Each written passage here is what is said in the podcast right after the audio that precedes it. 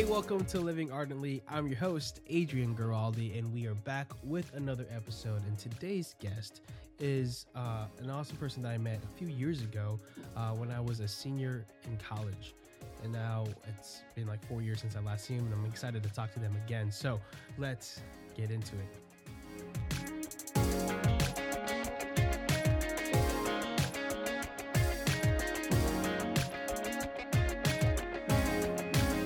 So today's guest is from Nebraska.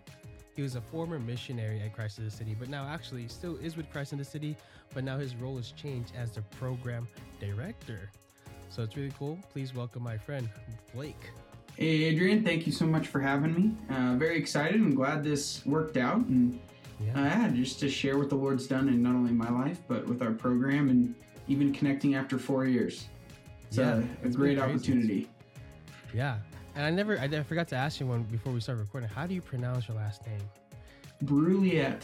So like Juliet, but Bruliet. Bruliet. Oh, okay. So I was like, oh, I forgot to ask him, so I'm just Don't worry at all. Don't worry at all. That's awesome. So, um, yeah, we met. I think it was summer. Oh no, spring of 2017, Yeah. Yep. right? Where I was in my second year as a missionary. So I was actually a missionary um, with Christ in the City at the time we met. Yeah, and I was uh, was uh, about to graduate as a senior at Ave Maria, and I went over there as a um, on a mission trip with Focus, uh, with my missionaries and some friends, and it was a crazy trip to be able to one do a mission trip um, with Focus because I always wanted to do one and wasn't able to do one until my senior year, but to also be able to uh, go to Denver, which is a beautiful state um, and also experience such a beautiful uh, group of missionaries and a great mission that you guys were doing. Um, so it was really a great blast to kind of meet all of you all and and uh, experience what you guys got to do. Yeah, mission trips are a big part of our year, honestly. As as missionaries, we look forward to them, and every March, you know, it's a big month. We got four weeks of mission trips in a row, a lot of Wow. new energy, a lot of new energy brought into the program, just introducing our homeless friends to new people. And March is a month we all, as missionaries, looked forward to. It was draining. I mean, it was it wasn't something that was like, you know, oh great, look forward to this just fun fun moment, but it's it's a powerful, powerful moment to share your mission with others and invite them into your home. That's awesome. Praise God. That's really cool. I appreciate that you guys were able to do that because, I mean, I remember there was a whole ton of us from different groups meeting in Yeah. that week, and then like the, we left as a new group were coming in. I'm like, man, Yep. how do they do this? So that's really Yeah. awesome. that You guys met us with that same energy, and the fact that you remembered me was like, you know, like it shows, it speaks to the mission, Yeah. the, the missionaries that you guys have out there. They're they're great people. Oh, absolutely. I mean, it's it's one thing too, though. Just when you do meet people, it's such a big moment in their lives to go on a mission trip, and it's.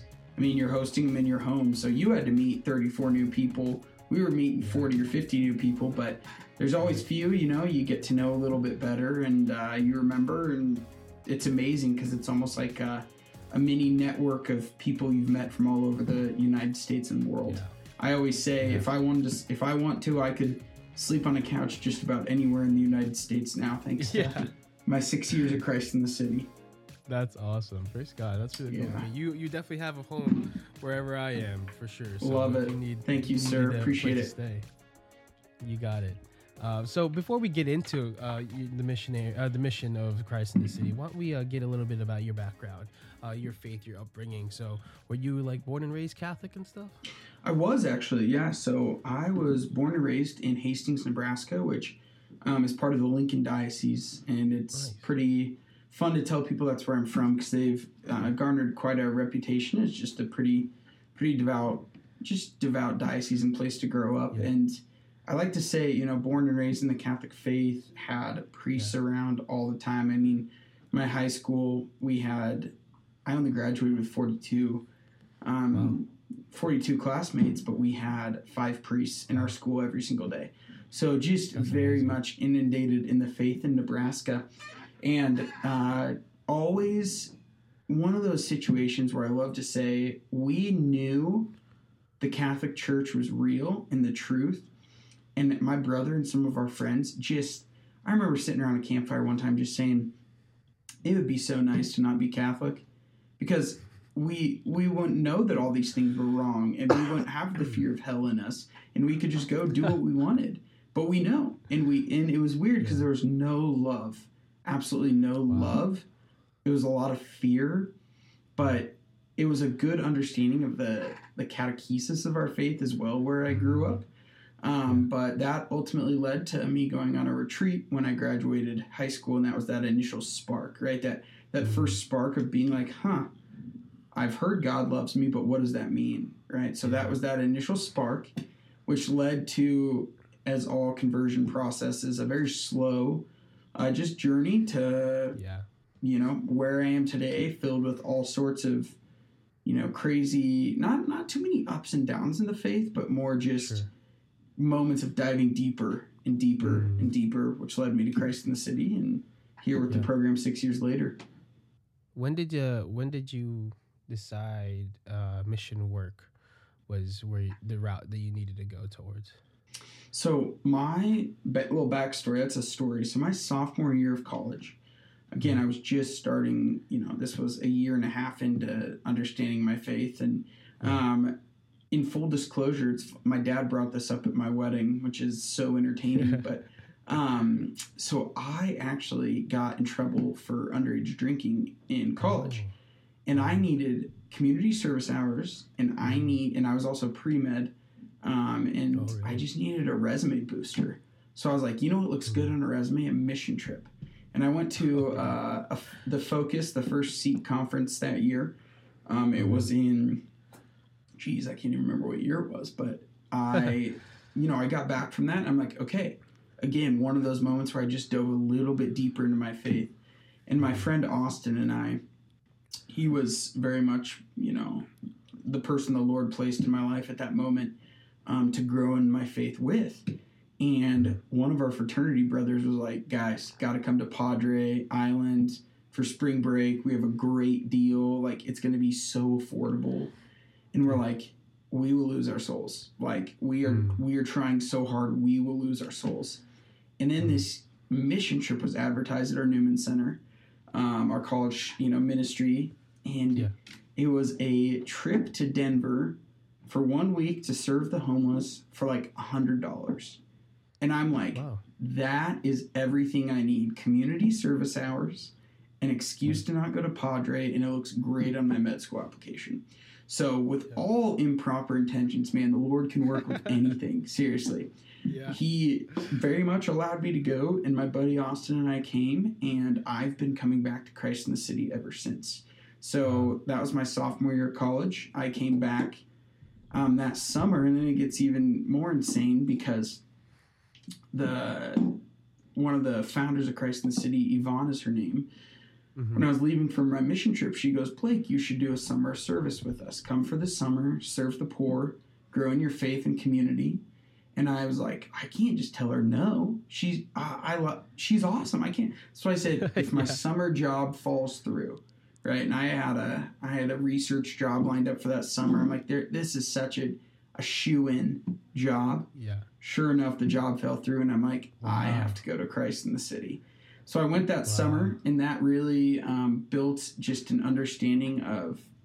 Again, I don't know how big of an answer you want for this. I can dive into it later if you'd like, but it just under it built an understanding of community and my Mm-hmm. own spiritual poverty and how spiritual poverty is really what the poor struggle with in the United States, not material poverty, which led me to do three more mission trips my junior and senior year of college with Christ in the City, and then ultimately became a missionary after college with Christ in the City. So that is That's really awesome. how I had that journey to be a missionary. That's awesome. So you, um, where were you going to school? You were making this trip every. So the semester. University of Nebraska Kearney uh, Oh, is in the the western side of the state, and Mm-hmm. it is only about four hours, four and a half hours from uh, Oh, wow. Denver. So nice and close, very accessible via via car. That's awesome. And that just kind of it, it's such a beautiful way to kind of I mean, it's funny because you, like you said, it was all the wrong intentions, but like Mhm. The Lord definitely just works with whatever, and Absolutely. and it does, and it's it's completely true, and I've seen it in my life and other people's lives, close friends of mine, and you know, he con- con- constantly, well, regardless of what like you throw at him, whatever you choose, he'll he'll find a way um, Mhm. to get you back, and, and that's so beautiful. So that's really cool. Um, when it came to choosing, um, I mean, you know, this, it, it probably was felt like a shoe in. Like it's definitely where I need to go after college at that point. Um, but it- was there any particular aspect in in Christ in the City that really drew you? Um, So I it you kind actually- of alluded to it a little bit, but Yeah, maybe yeah, no. So it wasn't actually a shoe in.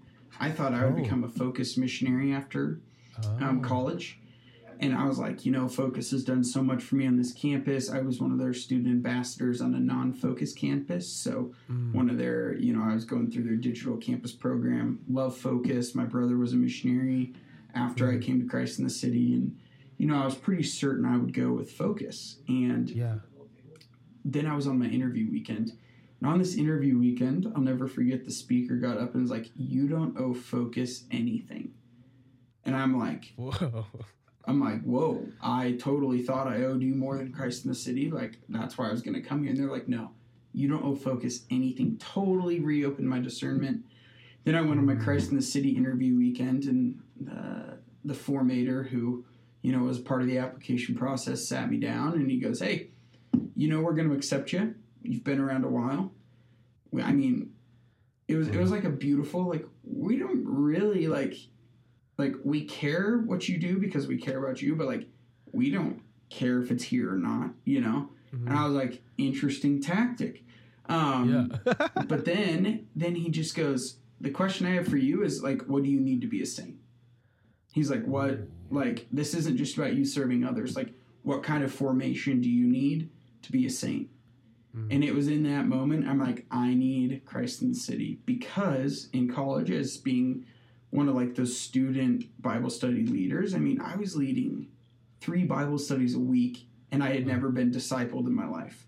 Right? I had never like truly been like, you know, had someone to help me inform me in college. It was kind of like I just got thrown into it. And I knew mm-hmm. at Christ in the City, I needed, and I didn't quite understand like to what degree this was going to happen, but I said, I need to be humbled. I need to Yeah. not have someone look up to me for a year. Like, I sh- should not go to somewhere where I can have someone look. I need to be thrown in to the mix with all peers. And, like, that's what I need to be a saint. I, I don't, like, yes, I could have served so many people and, like, led them on their path. But without that, mm-hmm. and I knew this, it was like I need that formation so bad. I need that to not be able to hide, right? I need to not I need mm-hmm. to be like exposed and be vulnerable. And I know that with my personality and you know, the gifts the Lord has given me, I could hide and just have been, you know, not I could have lived a great life in the eyes of many, but there was a fullness of life I knew I wouldn't achieve if I didn't go to Christ in the city or a place where I could be formed. That's awesome. Wow.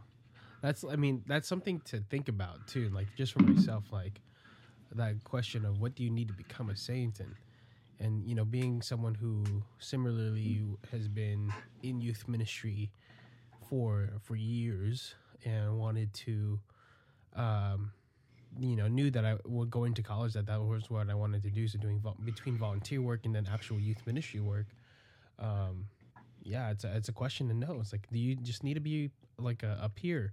Do you need to be someone who looks up to people? And uh, yeah, I mean, just like that humbling, just for me, that this is like huge to to kind of think about. Um, Yeah. So yeah, I mean, that's beautiful. That uh, you know, again, even even when you felt as if it wasn't a shoe in, that the Lord brought you to where it needed to be, and uh, that's awesome to to kind of you know, uh, yeah, I'm, I'm just kind of taken aback by that thought process because I recently just left uh, the youth ministry uh, uh, field and I'm in doing social media now.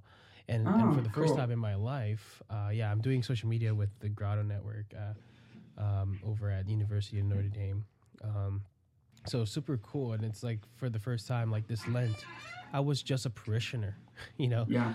like for years I've been working as um, parish staff and youth minister, and it's just been like one of the busiest weeks of the year, if not the busiest, uh, for Holy Week. And so, um, being able to to be a parishioner again, it's Yeah. like quite a feeling. So I, it's like I, I feel like somewhat. I feel similarly to what you're what you kind of experience in you know having to be uh, a bit humbled um, in a way. Yeah. Um, but it's not like I I craved this, but you know it's just like it's it's different and I love it and it's a beautiful thing to experience. So, um, yeah, get back on track here. Um, so when you got into Christ in the City and you experienced, you know, the first well, how many years you got to um, just kind of discerning discerning into like going to where you are now as a program Yeah. manager. Uh, what was the process there? How did that come to full fulfill? um, Another turn out. Yeah, another wild journey. I mean, I actually thought um, I would do one year and be out of there. Christ in the City. I mean, I was, you know, pre med, had my med school application ready, took the MCAT, you know, probably needed to brush the score up a little bit, but there was definitely things I had all the prerequisites Sure. done for. Could have very Sure. much gotten into different aspects of, um, you know, healthcare um, graduate programs. Yeah. Um, and after my first year, it was actually very much again like realizing like, okay, what do I need? I need one more year of this, you know. And I also love it. Um, Yeah. I absolutely love it. And but it's like, yeah, I just need one more year of this, and it was so clear for the program for me, so I went with it. Um, and then after my second year, I was really um, discerning seminary, and I'm like, you know what? I'm like, man, what is the Lord calling me to? And it, it was just very clearly not seminary. But I had no idea what that meant. But I felt very called to um, community life. So there's a religious community um, who helps run Christ in the City. Uh, it's a group of consecrated lay brothers called the Sodalitium. Um, Oh. They're members of the Christian Life Movement out of Peru Mhm. uh, is where they were founded, and they were founded after Vatican II. A beautiful, beautiful movement, um, which actually has a lot of like Catholic News Agency um, is founded by the Sodalit brothers, as well as you know Christ in the City, the Sodalits, and Fraternas are their female counterparts. They still take on the formation. Um, it's not a Sodalit program, but it's definitely they're they're involved. And anyway, it's like I just loved them, and it was so natural because I wrote a job description for Christ in the City. I'm like, you need a recruitment. Like, this program is not like we seriously need to like recruit a little bit better, otherwise the mission can't can't go. So I wrote up a, a job, and they said, okay, you can do it. You want to do it? And I'm like, oh boy, okay, sure, I'll do it.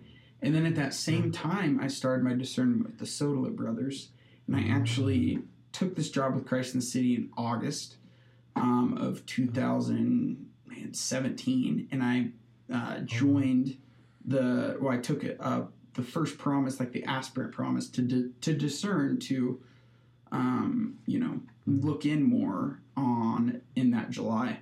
So in July, I, I yeah took a first promise to discern with the brothers, and then the next, you know, it's not even technically a promise, but it's just like you know going to seminary, and then I did that for a year and a half, and then just stuck Oh, wow. on with Christ in the City when I discerned out of the Sodalits.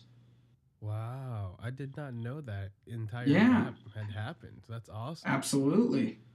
So, in that year of formation or discernment, I Yeah. guess, yeah. How did that, um, how did that go? Was it uh, an awesome? You know, I mean, I I know I met some people who, you know, lo- love the idea of becoming a priest, and then we got into it, and then, you know, it just wasn't for them. It was just hard, or you know, different Mhm. things. Uh, what called you out? What what what? How was the process? If that's Yeah, no, so the brothers are absolutely remarkable. They're still some of my best friends to this day, honestly. We only had family and immediate wedding party in the in the wedding and we of course made them part of family and invited them. Uh-huh. I mean they're they're just such great men and true friends. And when I was there, you know, I saw that I was giving everything I could, that I was investing, I was like truly giving the effort. And I just was not as fulfilled as they were. I mean, I could go Mhm. into details and practicals, but it's, you know, when one Yeah. finds their vocation, they're like, they become more who they are, right? Their heart gets Yeah. set on fire. That Yeah. that fulfillment, not not the fulfillment that is waiting in heaven, but right, we always have that longing for eternity, that desire that can't be mm. satiated on earth. But Yeah. at the same time, it's like I knew that like I'm giving everything I can and I am not as fulfilled as the other brothers in the community. And long story short, it was honestly that simple. It was so Yeah. peaceful leaving. I mean, Yeah. the brothers just were so gracious and generous and uh, again just couldn't couldn't speak more highly of my experience with them and and how they've continued they continue to form me to be to prepare me for that next step of marriage even though when I joined I never even had that on the radar you know That's awesome. Yeah, it's uh it's definitely when discerning, you know, religious life, it's like uh, a very beautiful thing and it's sometimes a very hard decision to mean come to. Sometimes taking that first step is one of the most daunting things to like even Mhm. even completely consider it. Um Yeah. but yeah, it's it is very peaceful when you come out the other end and regardless of what you end up choosing cuz you know the Yeah. Lord's going to put you at peace at that. So, Yeah, and I mean, it. Yeah, I reflected a lot on like why was it so daunting for me, right? Like why is it so daunting for for men and women? And it's, Yeah. it's so, and and then you look back and it's like why should it be is the real question because mm, if we have a vision of eternity, which is something big Christ in the City is on, like Christ in the City loves talking about this of like this vision for eternity. Our life on earth is pilgrimage to get to heaven. It's like the things such as money or career, like they, they so quickly with that vision, like just who cares you know Yeah. and like truly Yeah. like when we buy into that it's like wow why did i even let that like consider like affecting a decision i was going to make yeah. but without that vision of eternity without remembering that Mhm.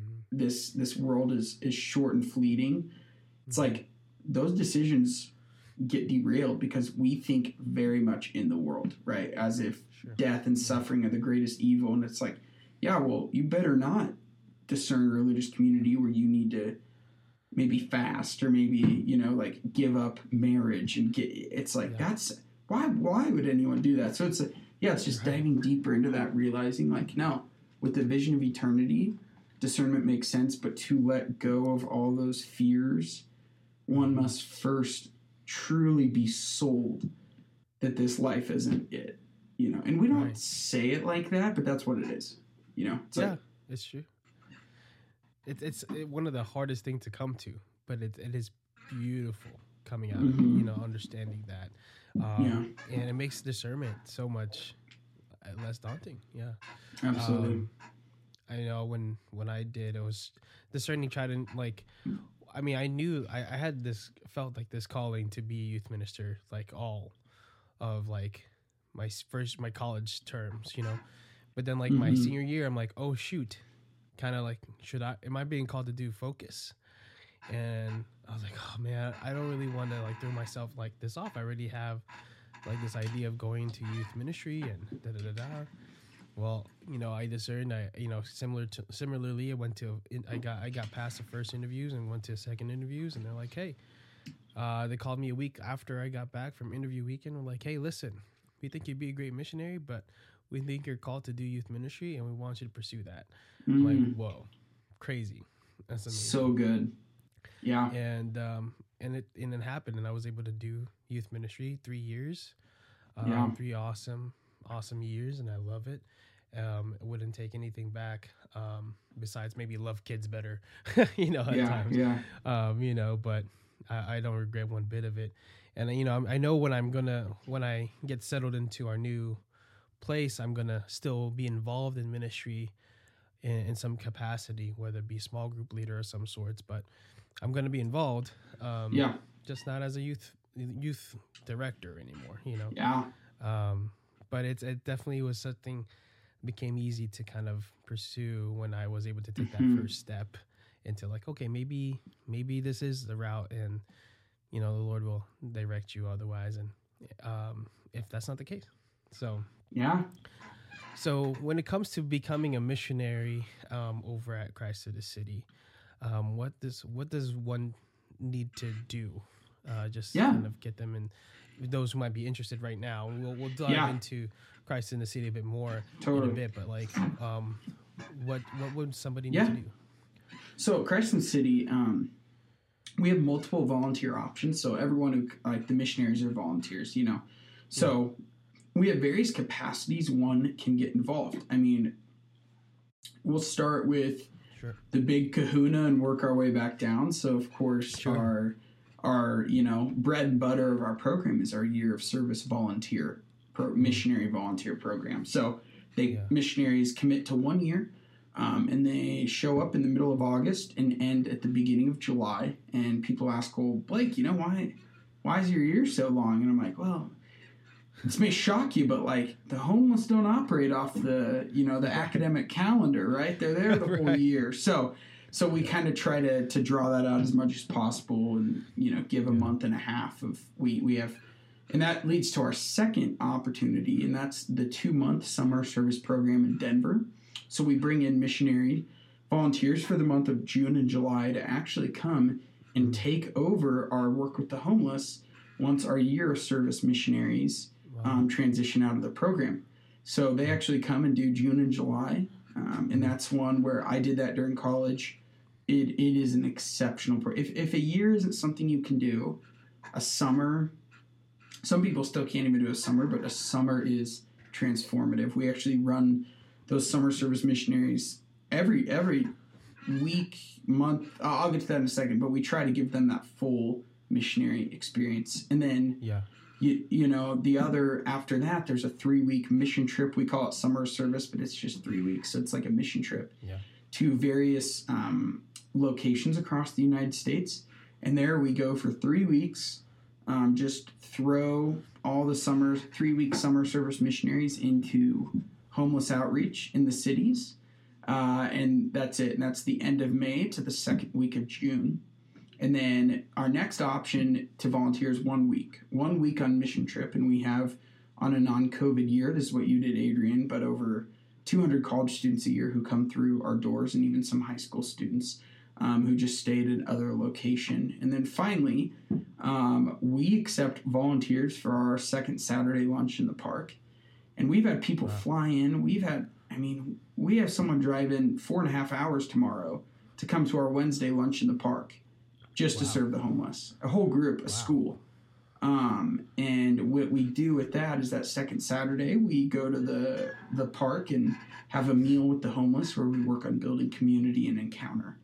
And anyone can do that. The commitment is low. It's four hours. You know, it's come get trained, go meet the homeless, and uh, yeah, if anyone of your listeners are in Denver, or if anyone wants to stop by Denver, we'd love to have them and train them. And I will say, um, this is more than you asked for, Adrian, but I'm good at giving you that. this is- uh, This is great. uh, when we bring in our volunteers, one thing I'd like to, to like be very like I think it's good to, to point out and talk about is we don't just say come and serve with us for a day. If we did that, I I would borderline say we failed. What we do is when you Mhm. come in, whether it's for one day or one year, we try to teach you to be a missionary for the rest of your life because Mm. even our year of service missionaries, I mean, what? They at max can do two years at Christ in the City. Let's hope they live to a, a good, healthy 80 years is the American average. You know, maybe they make Yeah. it to 90. You know, what, what? Maybe even 100. It's like two years out of their life. If that's all we serve the poor, like, that's an issue. So, what we do with our program is we aim, whether it's your one week mission trip or your year of service, to form you and equip you to serve the poor the rest of your life, no matter what your calling or vocation is. Wow. That's awesome. I mean, that's something that um you know, some uh schools don't do for you. You know, like universities Yeah. like um, goes above and beyond. You know, like youth ministry programs. You know, there's Yeah. so much like uh, growth that can happen within, but then like it stops outside. You know, Mhm. and so that's awesome that you guys are kind of helping us. You know, helping these people who help volunteer continue this uh, Yeah. that mission outside and you know i want to dive into that a little bit more because i want to give the listeners a couple ideas on how they can get involved in, in, in homeless ministry and things like that Yeah. how they can be proactive about it but um you know with with being um so active in it um in in you know like doing ministry for for our friends you know our homeless friends what is what is something that right now just a quick tip before we you know dive into the latter half um of just kind of what you do when you see what you do when you see people um on the streets um, Yeah. just kind of what how to interact with them and what what's Yeah, the best practice just for that first- right now yeah, we'll make it real quick. Try to do it in under a minute. What we say is introduce yourself and look them in the eye. Right? Before you even give them anything, before we go into the practicals, the care kits or your demeanor, it's like the amount of homeless I've talked to where I'm talking to them and people won't look at us is Mhm. shocking. I know it can be scary. It may not always go as planned, but the Yeah. least you can do is just look them in the eyes and say hello. Smile. Yeah. I mean, if you can't even speak, that's okay. Just smile, right? You show them their dignity, you show them their worth. They're not invisible and they are loved, even if it's by you in a half a second glance. Yeah. Yeah, that's awesome. That's something that I learned while I was there and I've carried it since. Yeah. Um, and that's a practice that I have taught my teens when doing homeless ministry work that we've done. Um, when we do our soup kitchen that we do at our um, at our at my parish that I used to work at, um, uh, it's just something I always told them to do. Is just like you know meet these people um, right there in the eye, and, always give Mhm. them the time of day, and, and and tell them, talk to them as if you were talking to just one of your friends, you know, another Yeah. human being, and it's just Yep. what they are. So that's awesome, man. Um, if you haven't gotten to the understanding, um, Christ in the City completely does amazing work with um, the homeless people over in Denver, but they are trying to, you know, like they said, you know, whoever comes tries to spread this mission everywhere across the world. Uh, for all those who come visit them in Denver, do you guys have any other branches outside of Denver? So no, we're still we're in the process of expanding. We're it's still a couple years out. Nothing formal's been announced because we haven't done anything formal yet. Yeah. Um, but we do that three week program in. We've done it all over the United States in Philadelphia, New York City, Los Angeles, Dallas, San Antonio, Oklahoma City. We're going to Gary, Indiana this year, just east of Chicago, and Dayton, Yeah. Ohio. So I mean, we've Wow. we've really done mission trips all over, and we're we're that's a that's a good one too, right? To train people in those areas. Yeah. So, um, it, hopefully, you know, in, in some some aspects, right, the the goal is to change lives in, in just this little Mhm. way. Um, and hopefully, you guys kind of hear some advice today um, that will kind of help you um, understand how to change your. I mean, just the way you speak to them, the way um, you treat them, especially, you know, um, and and maybe change your mindsets. Because I remember growing up, I had this weird notion to like avoid homeless people, um, and that was just something that wasn't great to me because of the area I lived in. Um, the people who uh, we we did see in the streets are kind of were kind of a poor in a bad neighborhood, and so like anybody was a threat, kind of, and so I kind of grew up thinking that way. Um, and so when I met this, had was introduced to the idea of doing homeless ministry uh, um, in college. In college, before I even went to uh, Christ in the City, uh, doing a soup kitchen with the missionaries of charity, I was just like, oh, that's interesting. You know, like, Yeah. and I got to like meet these people. I'm like, wow, these are people, and they're awesome. Yeah. And I got to meet with this guy, and he shared this, this beautiful story of, you know, um, of him and his wife, and you know how his life ended up, how he ended up where he was, and um, you know, he's like, you know, uh, I don't, I don't, I don't, um, I don't think I deserve to be here. uh, but I know the God's taking care of me, and hmm and you know like these people are some of the most faithful people you you will ever meet, I agree. which is interesting. Yeah, I agree, and, and I will say too, though, Adrian, it's like I we don't blame parents or think they did anything wrong sometimes for like making kids afraid of homeless. It Yeah. it's like something to be like we are always very careful about that. It's like, of Sure. course, as a parent, you are not going to teach your kid like yeah, you you have to like protect your kids, and safety does sure. come first in that way. But it's like that beautiful moment of all right, moving from adolescence to adulthood, right? And it's Mhm. like okay, now I'm like I can you know we and we're still very you know always being careful, not doing any you know we we can intuit a lot um, using common sense and human nature, but also Sure. just some simple simple tips. But that beautiful moment of like okay, like. I get why my parents did that. You know, I'm not bitter at them, not Yeah. upset. But now it's like, Yeah. okay, I can now love them now that I've I've grown from adolescence to adulthood, and I have the means and the skills to take care of myself and encounter that person, right? And then, like you Mhm. said, you realize, oh, and the gospel tells us Jesus Christ is present in that purpose or in that person, right? And it's like, and then we have to ask ourselves, do I believe that or not, right? Mm. In that, in that smelly, grumpy, you know, whatever stereotype you can think about, which again may have happened because that's real, right? Right. But it's like, is Jesus really present in that person?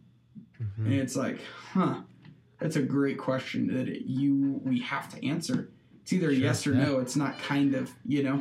Yeah, yeah, it's so true, um, and that's and it's and it's really true. I mean, like my parents, I, I don't blame them at all. I mean, we did grow up in the bad neighborhood, and and um, I remember this conversation I had with my um, one of my parents. I forget who it was, but just like you know, they were asking me where I, I was taking the bus, uh, the train to Miami to work with the missionaries to charity. And like, what are you what are you doing that for? I was like, you don't need community service hours anymore. You're in college. I was like, I, I don't. I just love this. You know, you know, being able Yeah. to work with them and and getting to meet some of these people and um and then they're like kind of like this light of like understanding like huh you know um Yeah.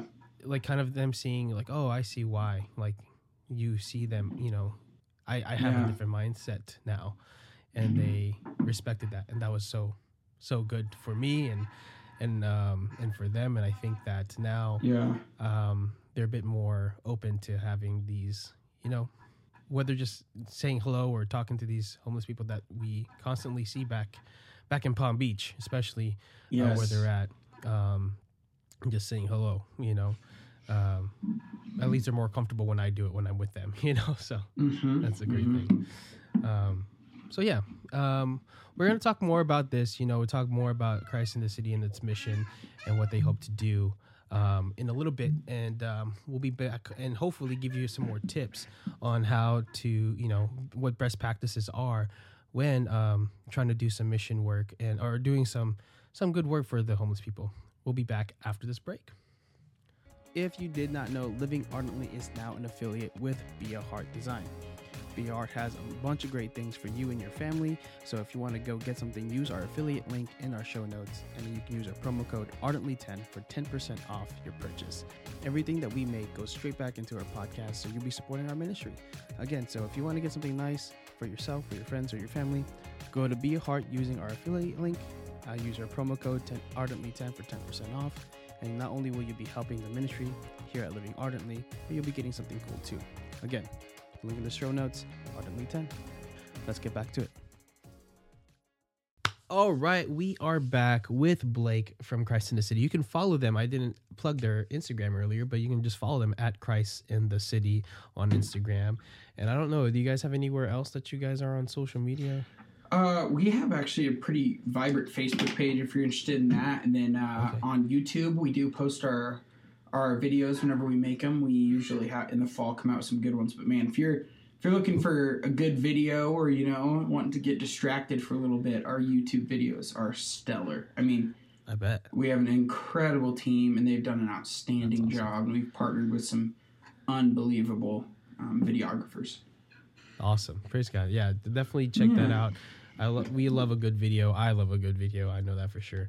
Um, But you know what's something that occurred to me in our conversation, it kind of got carried away, but I we didn't kind of dive into what the overall mission of Christ in the City is. I mean, we got we I think we kind of it, it happened in our conversation, but like maybe it's good to to give people like that uh defined definition of your mission there.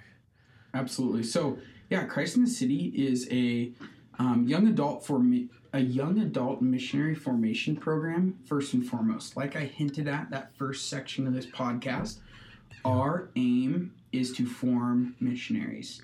Now, the way we do that, right? It's it's a both and mission. Catholics love those. So we're both both forming and. missionaries um, to like be mission in the greater community to be missionaries and also to serve the poor. Um, and what's weird is we could not do one without the other. You know, some people are like, you should serve the poor more. You shouldn't form your missionaries that much. We're like, we mm-hmm. can't. But some say you should only form your missionaries. You shouldn't serve the poor. And it's like, no, the formation happens on the streets as well. By no mm. means are the poor a stepping stone. And I, want to make that very clear. Sometimes when I word that, I'm like, I don't like the way that sounds. But Mhm. like in service to the poor, you have to form yourself to be able to do it mm. properly. And to form yourself, you also have to serve the poor to do it properly. So it's this beautiful, just interconnection of what we do. And we, again, our year service missionaries are, are the main focus, but we have, you know, over 50 summer service volunteers, over 200 college students who come through, thousands of unique visitors on our second Saturday lunch in the parks, and who knows how Yeah. many more being formed um, via social media and, and just our, our marketing and networking. That's awesome. Yeah, that's it's it's something that you know um, I feel like it's often left out, um, especially with missions like this, where missions where like on the mission statement, like you, you forget that that formation is a big part of like hmm of of your service. Like for FOCUS missionaries, like you're not just going out there talking to college students and helping them Yeah. meet Jesus. It's like there's a whole punch, bunch of formation that you training that you have to go through Yes. to get to that point. Um, Yeah, and if you And- if you miss that, you can't serve properly, right? Mhm. Like that's Yeah. why it's a beautiful one-two punch. It's like, yeah. yeah, you have to form yourself to serve, but you have to serve to form yourself. You know? Mm-hmm. Facts. It's so true. So yeah, that's it's it's really great to kind of always keep that in mind when discerning mission work or whatever you're doing. There's always going to be formation of some sort that's Yeah. necessary for whatever vocation it is, whether it be like mission work or like work or like Mhm. marriage or you know Yeah, yeah. all this stuff. There's a lot uh, that formation is as we should be constantly uh, growing and constantly, Yeah. you know, becoming, you know, like dying and rising, you know. Um, Absolutely. So it, it's something that is it- it's going to always be necessary. So if you're afraid of doing that, um, you're gonna have to do, do it at some point. Totally. Absolutely. So, So, so with Christ in the City, um, um, you- we talked about like you know like little things that you guys do, uh, but I wanted to at this latter half kind of give value to those listening who want to help serve the poor. Um, what are some good advice? You said that you have a ton of it, and I just want you to pour that all out on these people. Like, what are some advice for those people who want to serve and minister to the poor, and how they can do that, and what are effective practices in doing so?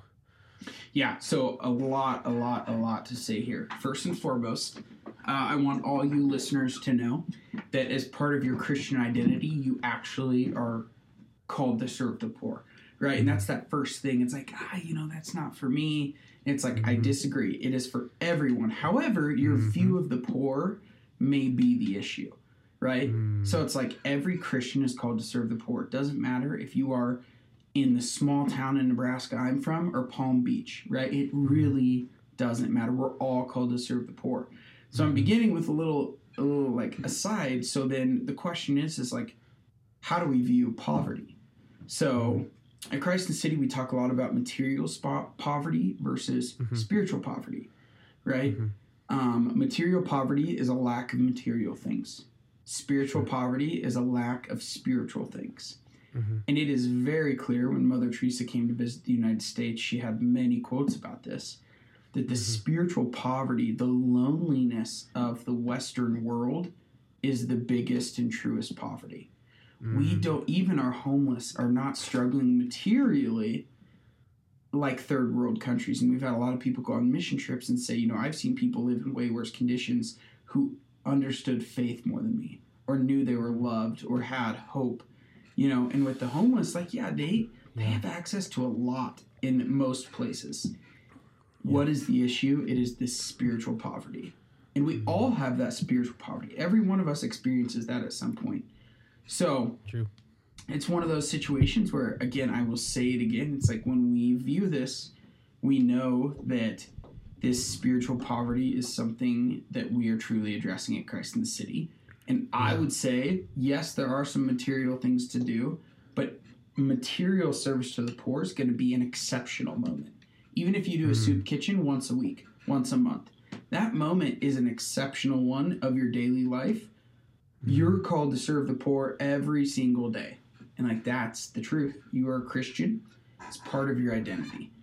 So, who are the poor in your life? And this is this is where we must begin. How do I serve the poor in my life if I don't know who they are? Right? If Mhm. we only view the poor as the homeless person, right? Or we only view the poor as the, you know, the single mother struggling or truly these Mhm. people who are hurting. Um, if that's the only poor, then you're right. It's really freaking hard to serve the poor, especially if Mm. you're not in a place that has that. Mm. So, what are the poor? Right? Who are the poor?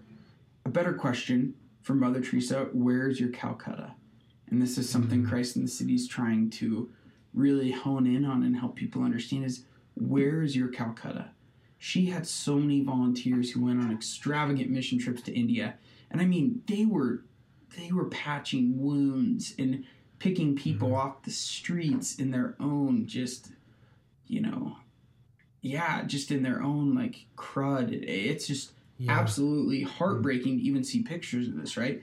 People starving people having true disease and leprosy. That is attractive to be a missionary to. And at the same time it's repulsive but it's also attractive. But what Yeah. did she tell those volunteers? It's find your own calcutta. Like are you a college student? All right the poor you're called to serve is your fellow classmates. Are you a high school student? You have to serve your family your classmates. Are you a mother a father like a brother a sister? I mean wh- who is your calcutta? Like what is your calcutta? Mhm. is actually the first question you must ask. And from that then we can go into practicals of how to serve the poor and i'll, and I'll go into practicals of you know the homeless just because that is really what we we've excelled at and what we've documented and truly dove into but i think the first thing adrian is accepting where's your calcutta because if you don't Mhm. know who to serve the poor what kind of poverty you're serving you can't even Yeah. begin So true. So true. Uh, it, it's something that um, I don't know if any of us typically kind of. It's not like a, a natural first reaction uh, of thinking of where where those people are, who those people are, Mhm. and something something important that we all should uh, to kind of think about and and and dive into a bit more um, because the answer may surprise you. Yeah. Yeah. Yeah. And, and the answer is usually not what we wanted. You know, it's like, yes. right? It's like, oh, I'm called to love my roommates. Ah, they're so hard. Just let me love someone who's easier to love. You know? it's like those closest to us are always the hardest to love. Yeah, it's so true. It's it's something it's something to to kind of um, to be able to accept that challenge is um, when you when you realize that it's that some that person that may be hard to love, whoever it may be, um, accepting it is probably the second like Mhm. you know second challenge of it all, um, and so hopefully Yeah. wherever that is, kind of starting there, um, you're able to kind of decide and discern that. Um, Mhm. in a, in a proper way. Yeah. Um, yeah, that's really great. That's great stuff. You have any other uh, ideas or advice to kind of share with the peeps? Yeah, totally. Regarding the homeless, especially.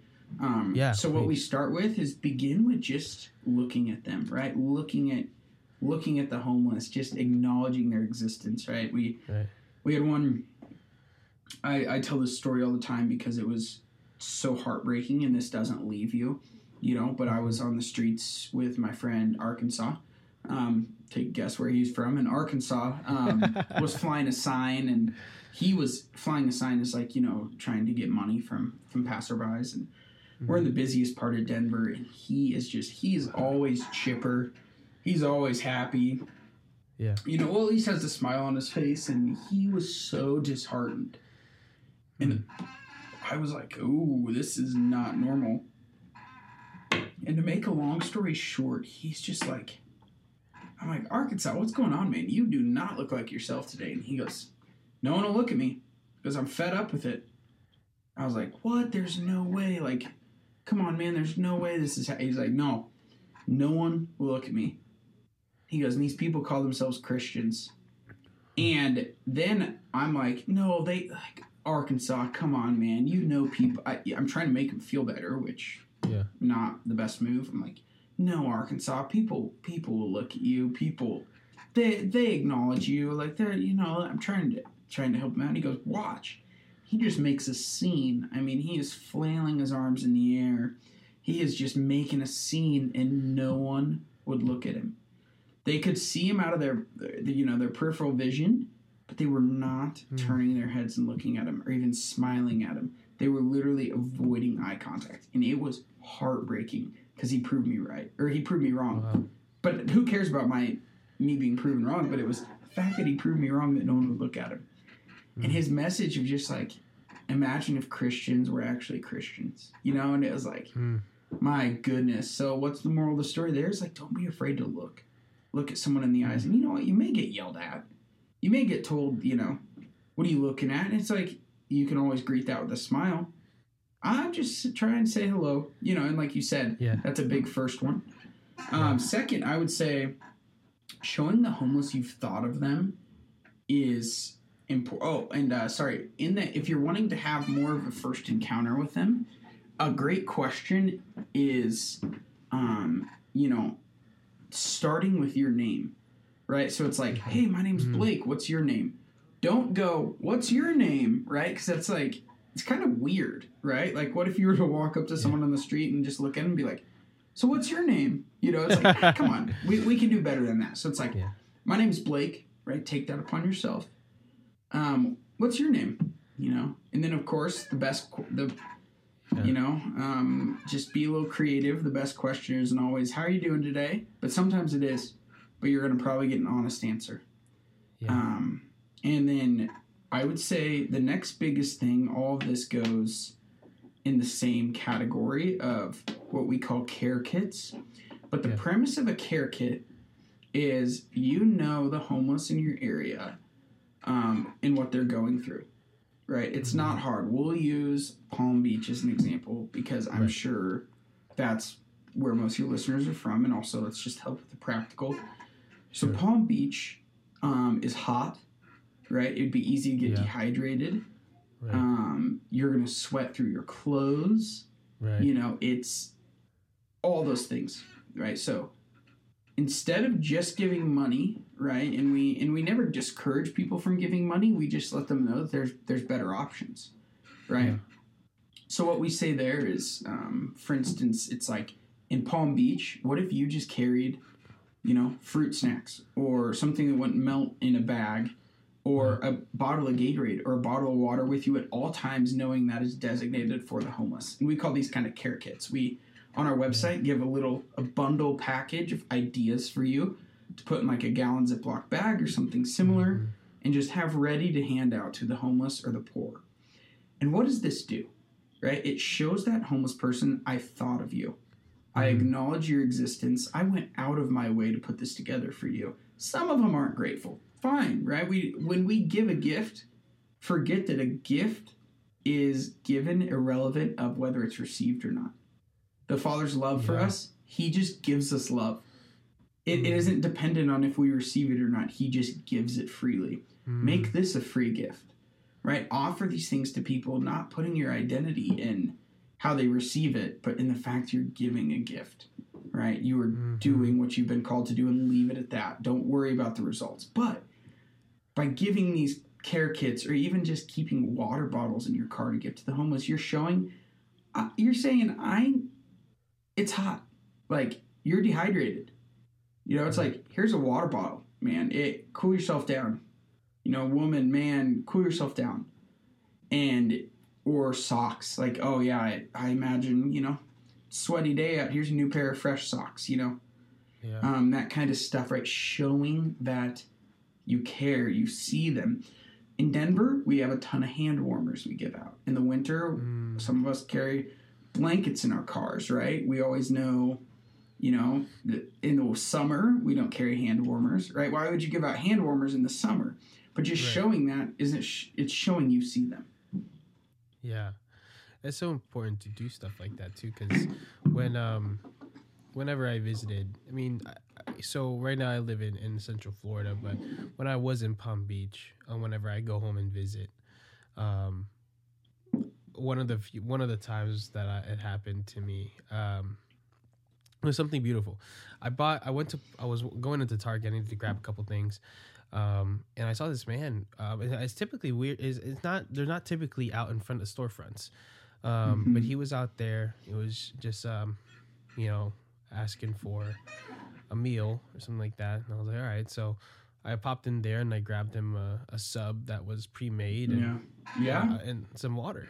Um, well, I they didn't have any like for some reason didn't have like a smaller cases, but I, I brought out a case of sixteen bottles and Mhm. and um, I was like, hey man, like this is would you would you this be of interest of you? Uh, my name is Adrian and da, da, da, da.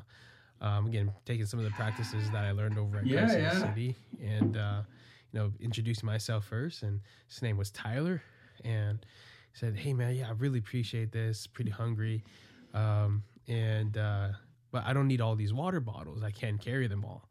I was like, but there are some guys over there um, outside of the complex. If you want to go give them some, I'm sure they're thirsty too. And I was like, oh man, look at that. They're looking out for each other. Yeah. Yeah. And so I took those water bottles. He took a couple or a few of them, and I took those, brought in my car, and drove around the complex. I found them, and um, they were right there by the exit. And I was like, "Hey guys, like, uh, my name is Adrian, and you know Tyler um, over in the storefront, kind of, so you might wanted some water." And you're like, "Oh, yeah, I love that guy." so yeah. you know, it's a they, they're always looking out for each other, and when they see um, that you are looking out for them, they really do appreciate it. And you know, I, I my experience, they tend to open up in you Yeah. know the few minutes that you're with them. Yeah, and, and it's but it just shows right there you remember his name, Adrian. Right. You know, it's like Yeah. those are it's like you're encountering the- it's so Mm-hmm. simple, but it's so profound and Yeah. and you know it's I think I always joke I'm like I swear 90% of the conversations I have with the poor they bring up God.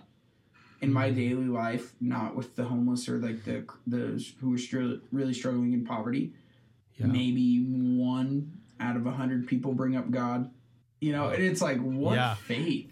You know, like That's the amount of times the amount of times the homeless bring up God is remarkable. I mean, Yeah. remarkable. Yeah. It's at that point where they just feel it's like as if it's this the only thing they have, you know. hmm and and it's um, a faith that I wish I had sometimes to kind of be able to know that I might not have much, but I know I have God. You know, Yeah. um, and yeah, one of the, the when I, I forget, I forget uh, when I was over there. One of the, what I forget his name.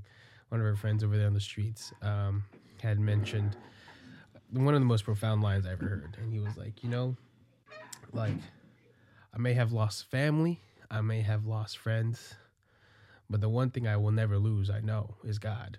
And I was like, Mm. man, that is great. Preach. like you know, preach. it's a great great thing just to have that you know mentality like um oh he he probably li- he listens to material things too but like he's like the one thing i'll never lose is god and so i was like that's one of the most profound thoughts Mhm. you know to just have you know it's simple Absolutely. but it's like beautiful and so well Yeah. man I, I appreciate the the um the tips and advice i'm sure there's so much more um that people um i mean starting there is that's a, a huge amount of help and i'm sure if you Yeah. guys start practicing that there your interactions with with the poor whether it be you know actual like the people on the streets or whether it be people in your home like their interactions will be completely different in your um if you just kind of change your approach and open your heart and kind of see things differently.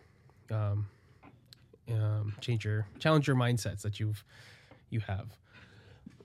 Excuse me.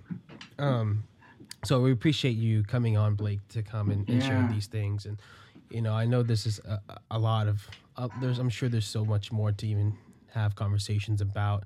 And maybe we'll we can have you or another missionary sometime in the future come on and and talk more about this and some stories or share some stories about um, hmm some of these encounters that you guys have had and maybe this can be a segment that we do because i feel like there's so much richness in And boy, do we have share. stories, Adrian. Yeah, no. Let Oh, yeah. let me know if we can ever jump on. We have many missionaries who love to share, and yeah we love to yeah explain more what we do, how we do it, and you know the beauty, the fruit from it. So yeah and so if they wanted again if the people wanted to uh, get involved or do some sort of mission work with you guys who can they call how could they reach out what's the best way to do that yes, again, um, it is uh, Christinthecity.org.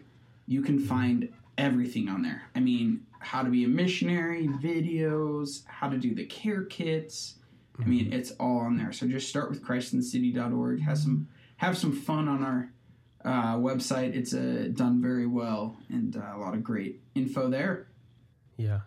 I will uh, link that in the uh, show notes of the episodes wherever you're listening to this. Check the notes, Thanks, Adrian. and there should be a link there somewhere.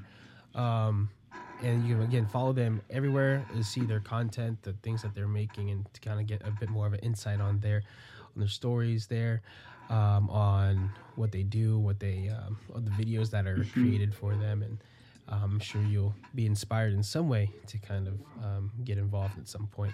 And if you have the opportunity, if you're in Denver, please like just figure out how to get to it and and and just do maybe just those Wednesdays of lunch on lunch. Was it lunch in the park? Is it called Yes, lunch in the park. lunch in the park? Do one of those. Like that was that was probably one of my favorite moments. I think that's where I had that conversation uh, with that uh, with the man who had Yes. um, shared that information because you're just there. You're playing hacky No, sack no, with the, them. You're the lunch in the park is it's it's not just a homeless feed. It is a, it's an encounter. Right. Yeah. Our goal is an encounter. So Mhm. Yeah. That's beautiful. Love that. And so hopefully, um, you, in some ways, uh, some capacity, you guys are able to find some value in this conversation that you had today. Um, if, Yeah. Whether if you're going to Christ in the City and helping out, or if you're just doing it in your own homes or in your lo- local areas, um, I'm sure you'll find some sort of value here today. Um, again, follow Christ in the City at Christ in the City on Instagram. You can follow um, myself um, at It's Only Adrian or our podcast. You can follow Living Ardently at Living Ardently. Um, and then subscribe to us on YouTube if you're listening there, watching there. Um, make sure you have you like and leave us a rating um, on podcasts wherever you listen, subscribe, you know, all that good stuff. We appreciate you guys listening. Uh, Blake, again, thank you so much for coming on Oh, and sharing sharing some stories and um, all your wisdom that you have for us today. We appreciate that, and maybe in the future we'll have you back. Absolutely. Love it. Adrian, it was a joy, it was a privilege, and to all the listeners, uh, excited to hear, you know, how, how you've seen this missionary identity. It's it's a beautiful thing, and yeah, eh, I promise fruit will come. It's it's gorgeous how it always happens. Amen to that. Amen to that. Thank you all for listening. Hope you have an amazing day. Um, and until next time, keep living ardently. Peace.